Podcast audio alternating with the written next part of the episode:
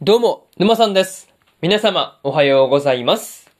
今回はですね、大の大冒険の第56話の感想ですね。こちら、語っていきますんで、気軽に聞いていってください。というわけで、早速ですね、感想の方、入っていこうと思うわけですが、まずは、一つ目ですね。爆発によってというところで、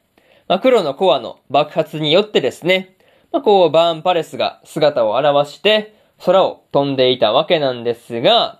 まあ、爆発の威力をね、まあ、そもそもが抑えるために、バランが、こう、力を使い果たしていたっていうところがですね、まあ、こう、なかなか衝撃的なシーンではありましたね。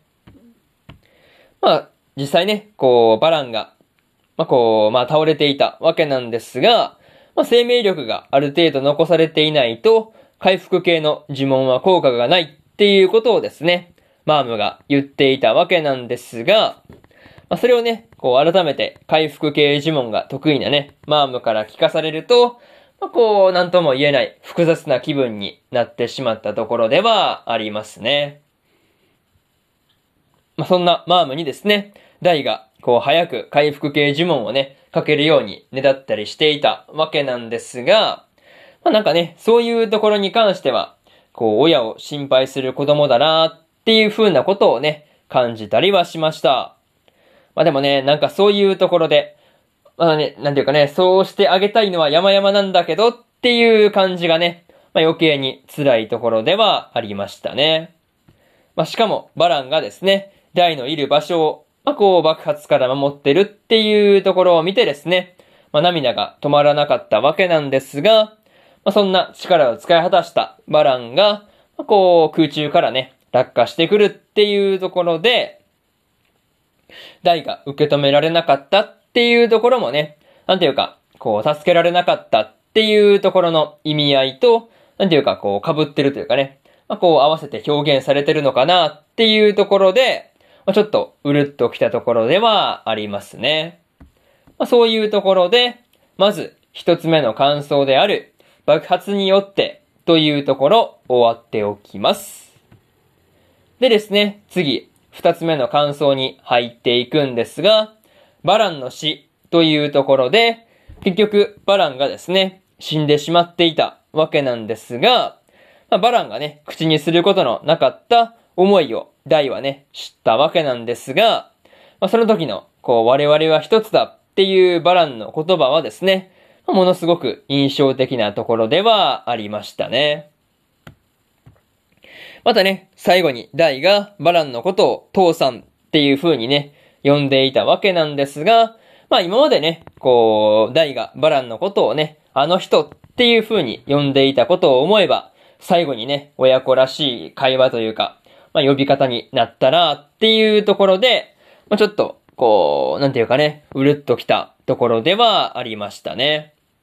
まあ、それと、クロコダインとヒュンケルがですね、バランの死っていうものをね、無駄にしないためにも、先に進もうっていう風にね、言っていたりとか、ポップがですね、まあ、こう、この状態じゃっていうところで、まあ一時撤退を主張していたりしたわけなんですが、まあその、まあこう言い合いになりかけた時に、大がね、前に進むことを決めるっていうところはですね、泣きそうになったところではありますね。そう。そう、なんていうかね、目の前で親が死んでも、それでも前に進んでいくっていうところが本当にすごかったわけなんですが、まあ、大がね、目の前で親を失ったっていうのを見てね、ヒュンケルが自分と重ねているっていうところもなかなかいいなっていう風に思ったりはしました。まあ、そういうところで、二つ目の感想である、バランの死というところ終わっておきます。でですね、次、三つ目の感想に入っていくんですが、バーンとの対面というところで、ついに大たちがですね、大魔王バーンと対面していたわけなんですが、まあ、ここまで来た褒美にですね、自分と戦う機会を与えるっていうところがですね、まあ、こう、完全に舐められてるなっていう感じではありましたね。そう。かなり大たちが舐められてるところではあったんですが、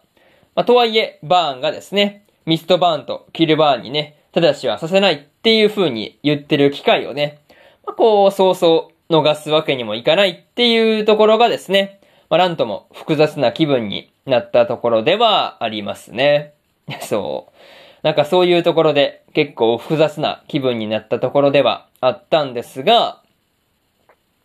またね、バーンを見たヒュンケルとクロコダインを見てですね、キルバーンがハドラーと同じ反応だっていうことをね、言っていたわけなんですが、このあたりのキルバーンの言い方がですね、まあ、こう、なんとも挑発しているようにしか聞こえなかったらっていうところではありましたね。そう。なんかこう、ちょっとね、煽られてるというか、なんかそういう感じが結構ありましたよね。まあでもね、大たち5人で、まあ、こう、バーン相手にですね、どこまで戦えるのかっていうところで、まあこう、今回は終わってしまったわけなんですが、まあそれがね、こう、まあ、実際どうなっていくのかっていうところで、続きが気になってしまうところではありますね。そう。続きが気になって仕方がないというところで、三つ目の感想である、バーンとの対面というところ終わっておきます。